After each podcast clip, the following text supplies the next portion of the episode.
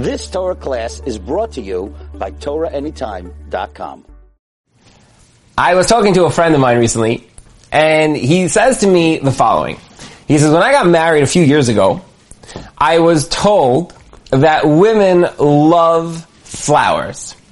And he says, it's amazing, over the last ten years, I have not missed buying my wife flowers for Shabbos. Ever. Every single Friday I go, I pick out a whole bouquet, I come home, I put it on the table, I'm so happy, I'm so proud of myself, I'm the best husband in the world. He's like, I have never missed a Friday of buying my wife flowers in ten years. I said, so that's amazing. How's your shalom bayis? He's like, it is terrible. He's like, where am I going wrong? I'm literally going by the book, doing exactly what I am supposed to be doing. I was told women like flowers. I buy flowers. Where am I going off? So I want to share with you an idea, a machshava, that is just so awesome and so powerful.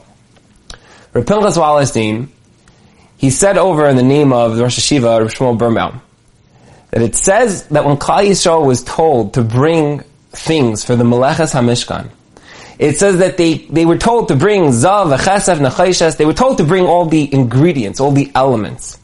Now usually when you make an appeal for a yeshiva, you don't tell people we need beams and gold and silver. What you say to them is we need one thing, money. And when you take that money, you go out and you go to the store and you buy gold and silver or whatever it is that you need for the yeshiva. Yet over here we find that Moshe Rabbeinu specifically told them the elements that were needed. So when the people brought the elements, they didn't simply go ahead and take a two by four that was just polished. They they went over to their house and they took raw elements. They took things. They said, oh, my Svarim Shank, I'm going to take the shelf, bring it to the Beis HaMikdash and say, here is cedar wood. Go use it for whatever you need. And the question is, why was it that they were taking processed products, things that were already used within various things in people's lives, and they were implementing it that into the Mishkan? When you think about it, you want gold, you take a bar of gold. You melt it down, you do whatever it is. Over here, people are taking out their earrings and donating it. Why was that? And the Rosh Hashiva says a very fascinating idea. He says that when you have people walking around the Mishkan, the Abister did not want them walking around a building that was cold and unrelated to them. He wanted people walking around and saying, you see this item, you see this kala, you see this wall, you see this tapestry? Part of it came from my house. It's not some distant item or some dis- distant object that was purchased. It's mine. I, I literally have a, a tfisa to it, a hold on it. It's, it's part of my house. It's in the Mishkan. The Mishkan was not a Mishkan. It was my Mishkan. I'm a part of it. I remember hearing years ago a Rav who was talking about his job as a Rav.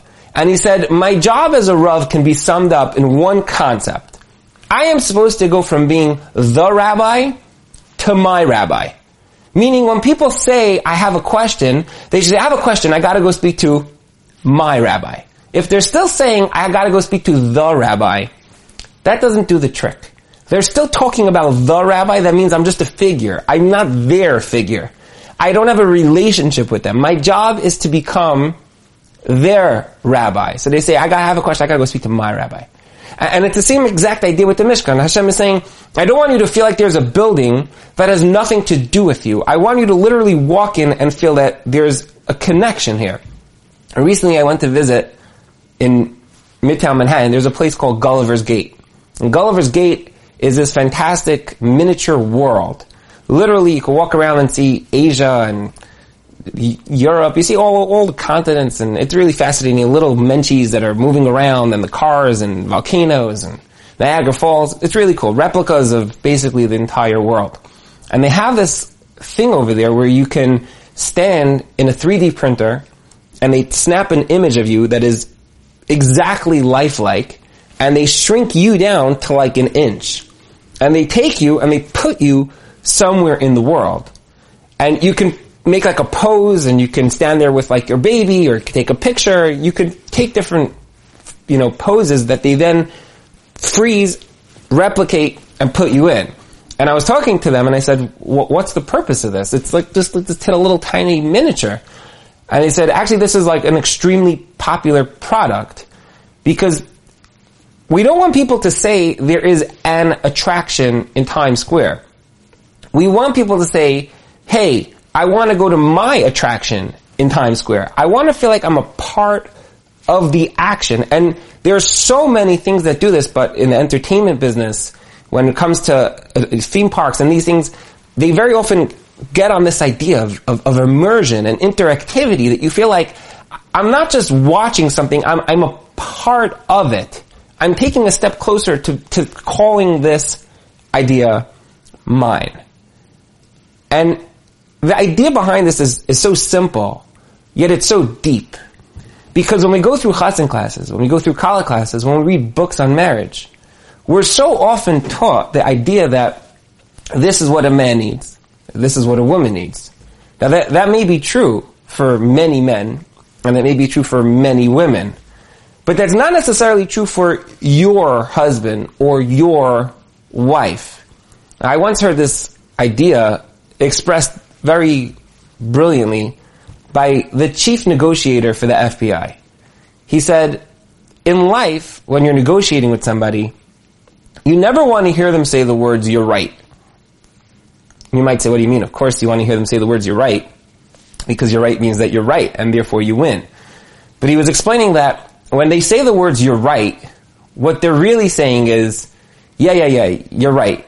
Meaning, I don't want to talk to you about this. It's like when somebody comes over to your office and they're talking about all this gibberish, you go, you want to get them out of there, you go, yeah, yeah, yeah, yeah, you're right, you're right, one hundred percent. If they're smart, they follow up and they say, hey, didn't we talk about this? And you go, like, yeah, yeah, yeah, yeah, you're right, you're right, you're right, I'll get to that, right? But you're just pushing them off. What you really want to get them to say, he says, is, that's right. That's right means, you get me. You, you, we both see this idea, and we express its validity through the words, that's right. Not you're right. You're right is just I'm pushing you off. That's right means, oh yeah, that's right. That's taka true. I, I understand what you're saying. That actually makes perfect sense to me. And he gave over a story. He said that he got a call from a negotiator in South America. And he said there was an American who was kidnapped, and the negotiator got this warlord on the phone. And the warlord was threatening this American's life. And the warlord said, I'm going to release this American if I get ten million dollars in cash and a phone call to the prime minister. And the negotiator called up the F B I negotiator, and they had them all on the, on the phone call. And the F B I negotiator told the guy, he said, I want you to say the following to this person. Tell him, listen, the only reason why you took this American hostage is not because you need ten million dollars. You're a warlord. You probably have billions of dollars. You're not interested in the money.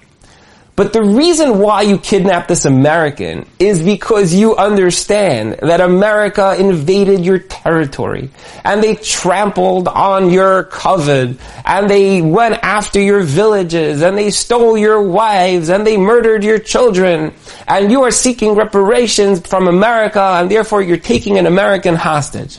And this negotiator on the other end, who's speaking in Spanish or whatever language, he's like quiet, and he's like, really? He's like, okay, let's try this out. And he goes on, and he's like, you know, as they would say in Yiddish, like he's rating him on, like he's really getting this warlord worked up. And he's like, you're not in this for the money. You're in this because we stepped on your soil, and they, they destroyed your villages. And he's going on and on. And on the other end of the line, when he finishes this rant, it's quiet. And the warlord says, you know what? That's right. That's why I kidnapped this guy. I don't need the money. I'm in this for a point. And he says, you know what? You're one hundred percent right. And the negotiator says that within a couple of days, the American was released without giving over a dollar of money. Because the warlord was seeking recognition. He wasn't seeking money, he was seeking recognition for his cause. And when he got that recognition, he validated it by saying the words, you know what? That's right. Had he said, you're right, he'd be like, yeah, you're right. You're right means I don't want to talk to you. That's right means you and I have come to an agreement, an understanding of a mutually agreeable idea, which is a very, very deep concept. A few weeks later, the phone rang by the negotiator's desk, and he picks it up, and on the other end of the line is this warlord. And he says to the negotiator, hey, were you promoted yet? And he hangs up. It was a recognition of, you chapped me. You understood me. You, you fully got my essence and why I am here. There are so many concepts that we can talk about when it comes to marriage. So many. We do marriage pro dot co, awesome website. We have a thousand ideas of how to improve your marriage. We do. Women need validation, attention, affection, appreciation, nimtzachim b'nei bala, men need kavod, men need sipuk. We talk about so many ideas on how to actually do it. But the key behind a successful marriage is not about me telling you or you reading in a book what it is that men or women need. The key to success within your marriage is discovering your wife. She's not a wife. He's not a husband.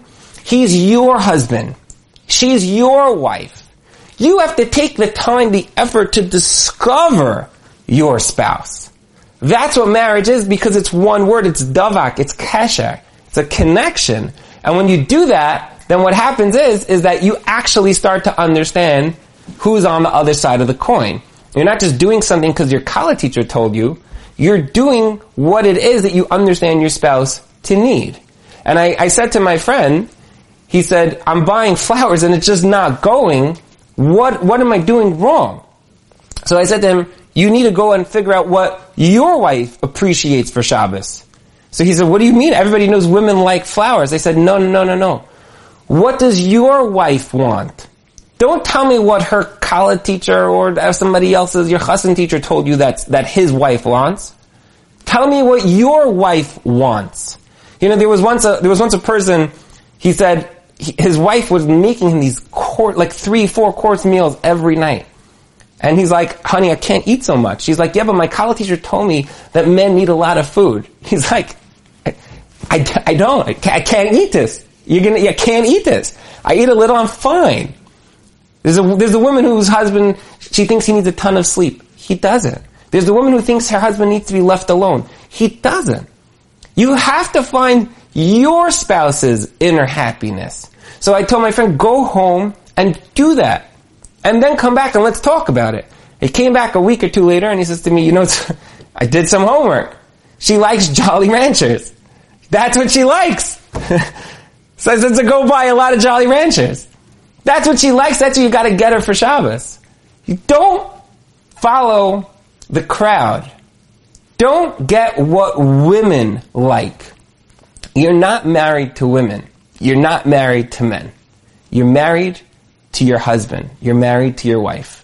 In a successful marriage, you understand that. You seek your spouse's happiness. You find it, and then you execute.